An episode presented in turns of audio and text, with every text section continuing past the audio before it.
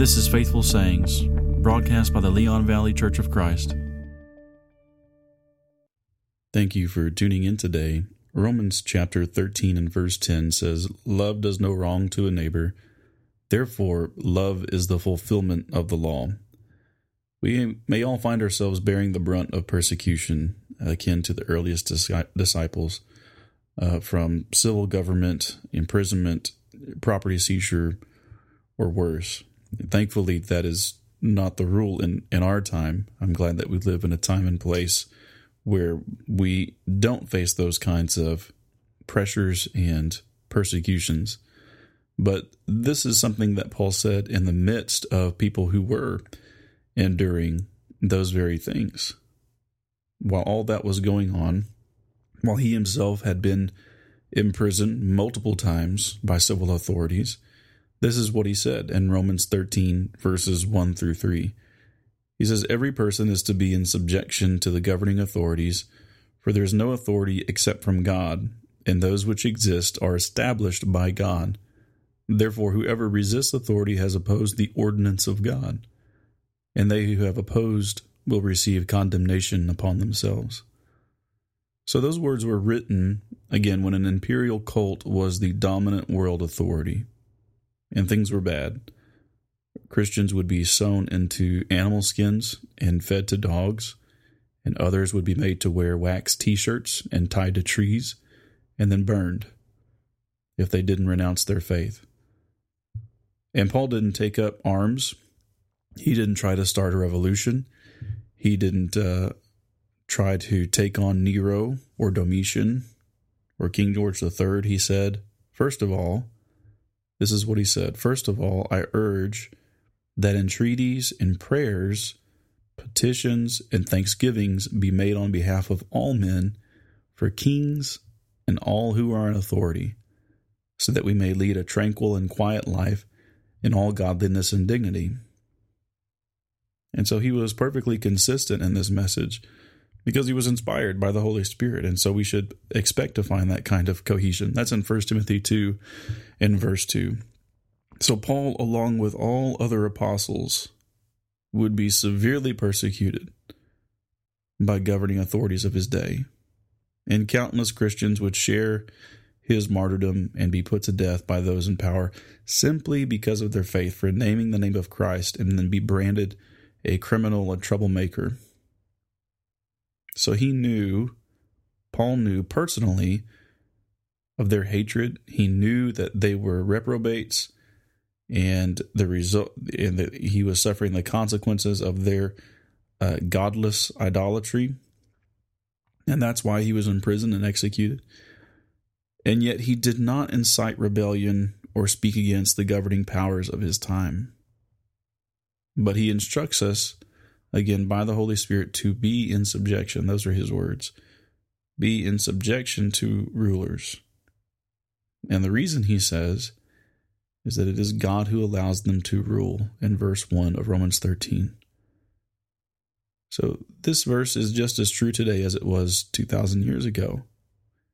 We may not share the values of those in power any more than Paul shared the values of the Roman emperors but we must remain in subjection to them.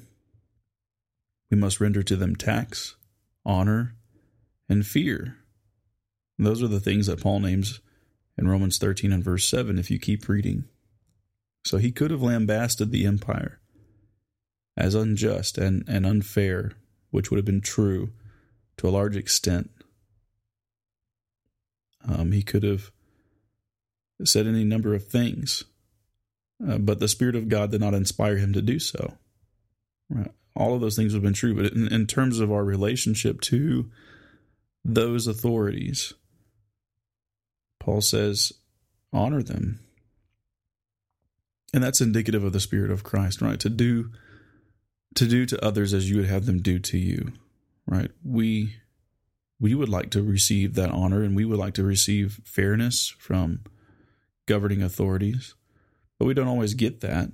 But nevertheless, that doesn't change the command of Christ to treat others the way you want to be treated. He didn't say, do that if it's convenient or treat others the way you want to be treated, you know, when you feel like it or only if they're doing the same to you. No.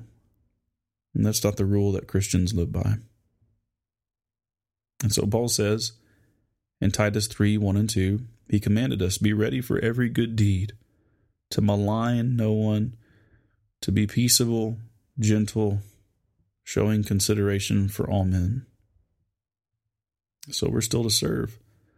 We're still to do the work that the Lord gave us and live as He has called us to live, again, regardless of who's in power and regardless of the right to bear arms or regardless of the right to vote, even. And I mention those things specifically only because they're um, hot button issues. And so, as much as we may love our country, it is not the Christian's real home. Come what may, we must push forward with the Lord's agenda, with the task that we've been given to do, because our citizenship is in heaven, from which we also eagerly await a Savior, the Lord Jesus. Philippians 3:20. Unfortunately, the enemies of the church can be found to some degree in every human government. Uh, but the prescription is always the same love your enemies and pray for those who persecute you, so that you may be sons of your Father who is in heaven, Jesus said. Matthew 5 44 and 45. We might ask the question, why? Because from a human perspective and trying to use human wisdom, that doesn't make any sense, right? We want to fight fire with fire and we want to uh, rise up and, and be heard and be known and be treated fairly and have equal rights and so on and so forth. Well, the simple answer is despite all those concerns, is that God said to. God says that love is the fulfillment of the law through Paul, that is, Romans 13:10. So love, Paul says, does no wrong to a neighbor. And that's exactly what Jesus taught. And so I'll say it again just for the sake of emphasis, Matthew 7:21. In everything Jesus says, in everything treat people the same way you want them to treat you. For this is the law and the prophets. And so note the similar expressions there. The, the fulfillment of the law, Paul says, love is the fulfillment of the law. And Jesus says, doing this is the law, is the law and the prophets. So there is no caveat to the effect that we should love, again, only when we are loved or treating others the way we want to be treated only if they're following the same rule. It simply isn't there. Bottom line is that the church of the Lord Christians, his his people, are not to infiltrate, subvert, or overthrow governments. From a political perspective, we certainly are. That's not to say we aren't to exert our influence or that we are to hide our lights under a basket. That's not what I'm saying at all. That's not what Paul is saying. But he's saying from a civil and a political perspective, this is what our response should should be. Now we can in doing that, that's not to say we can't even work for the government. Certainly, Christians can work for civil agencies and police forces and the military. I believe the Bible doesn't have any prohibition against that, and I think we find examples of people doing that, like Cornelius, for example, who converted in Acts chapter 10. He was a Roman centurion. And that's to our advantage if we are able to exert our influence in that regard. Right? If we live as Christians, in the civil government, we shine our lights there. That glorifies God, and it, others others see that light just as Jesus said they would, and glorify God also, and are led closer to Him by the example of His people. But the point is, again, that are the weapons of our warfare, they're not carnal, Paul says. We don't have a literal sword and shield that we are holding out over people to try and bend them to the will of God. That's not the way. That's not the way that He wants people to come to Him and be taught about Him. Certainly, others have tried that in the past, and to do so was sinful, and it cost them their souls. So it doesn't matter if Herod or Caesar or George Bush is an authority, or Barack Obama or Donald Trump. There is no authority except from God and those in authority may be godless. Those in authority may be godless in more ways than Nero and Domitian. But that doesn't change the church's real mission and identity. The church is the pillar and support of the truth. And we must sound forth the word of truth to the to effect real change in the world. That is God's way. So throwing in our lot with political activists and protests and organizations isn't going to give us much traction to meet that goal. I don't think those things are sinful in and of themselves, but I'm afraid many Christians give those kinds of things undue attention and undue priorities in their lives that really don't provide, again, much traction to meet the goal that we've been given as God's people, and that is to glorify Him and win souls for Christ. The way that we do that is to teach people about Jesus, is to treat others the way we want to be treated, is loving others the way Jesus called us to love them.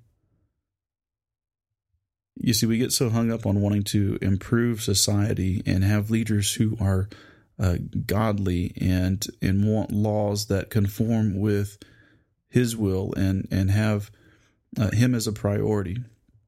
But you see, the way to do that, the way to accomplish that, God says, is not through a political means, is not through subversion, is not uh, through picketing and things like this. You want, if you want to improve society, if you want leaders to have some inkling of what it means to fear God, and you want policies and laws and mores influenced by scriptural principles, you teach, you teach scriptural principles. You teach people the gospel. Now, none of those things I just mentioned, an improved society, leaders who fear God, none of those things are the ultimate goal of preaching Jesus. The ultimate goal is to win people for Jesus and his kingdom. But you see, the ancillary benefits of spreading the gospel and broadening the borders of his kingdom affect affect those things. Affect society, affect those around us, affect our leaders. You never know how far the reach of the gospel is going to go. And so that's why it is our first priority. Not to argue from a human perspective or use human wisdom, because even if we couldn't see the benefits of the gospel in society, that would still be our first priority. But I'm saying that we can, and we can see on the pages of history, and we can see in the pages of the Bible the effects that it had on civil authorities.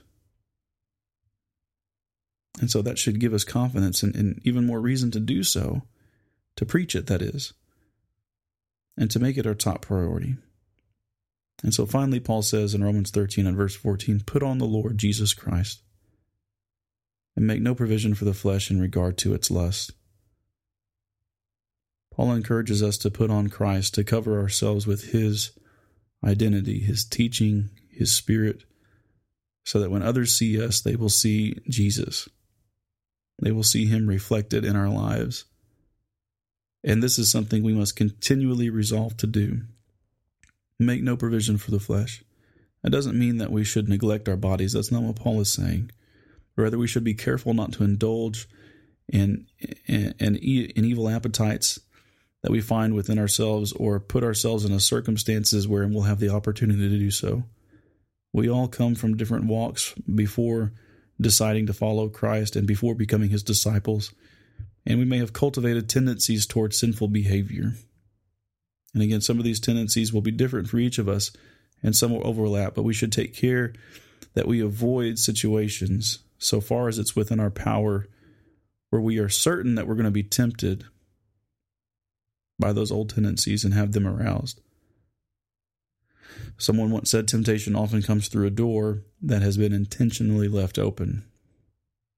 And so we have this exhortation put on Christ put on Christ, but not make things more difficult for yourself in your service to Him by intentionally leaving yourself open to temptation. Thanks for tuning in today. That was Romans 13, one of the last parts of our series in Romans. I look forward to studying with you again. I'm Jason Garcia, and this has been Faithful Sayings.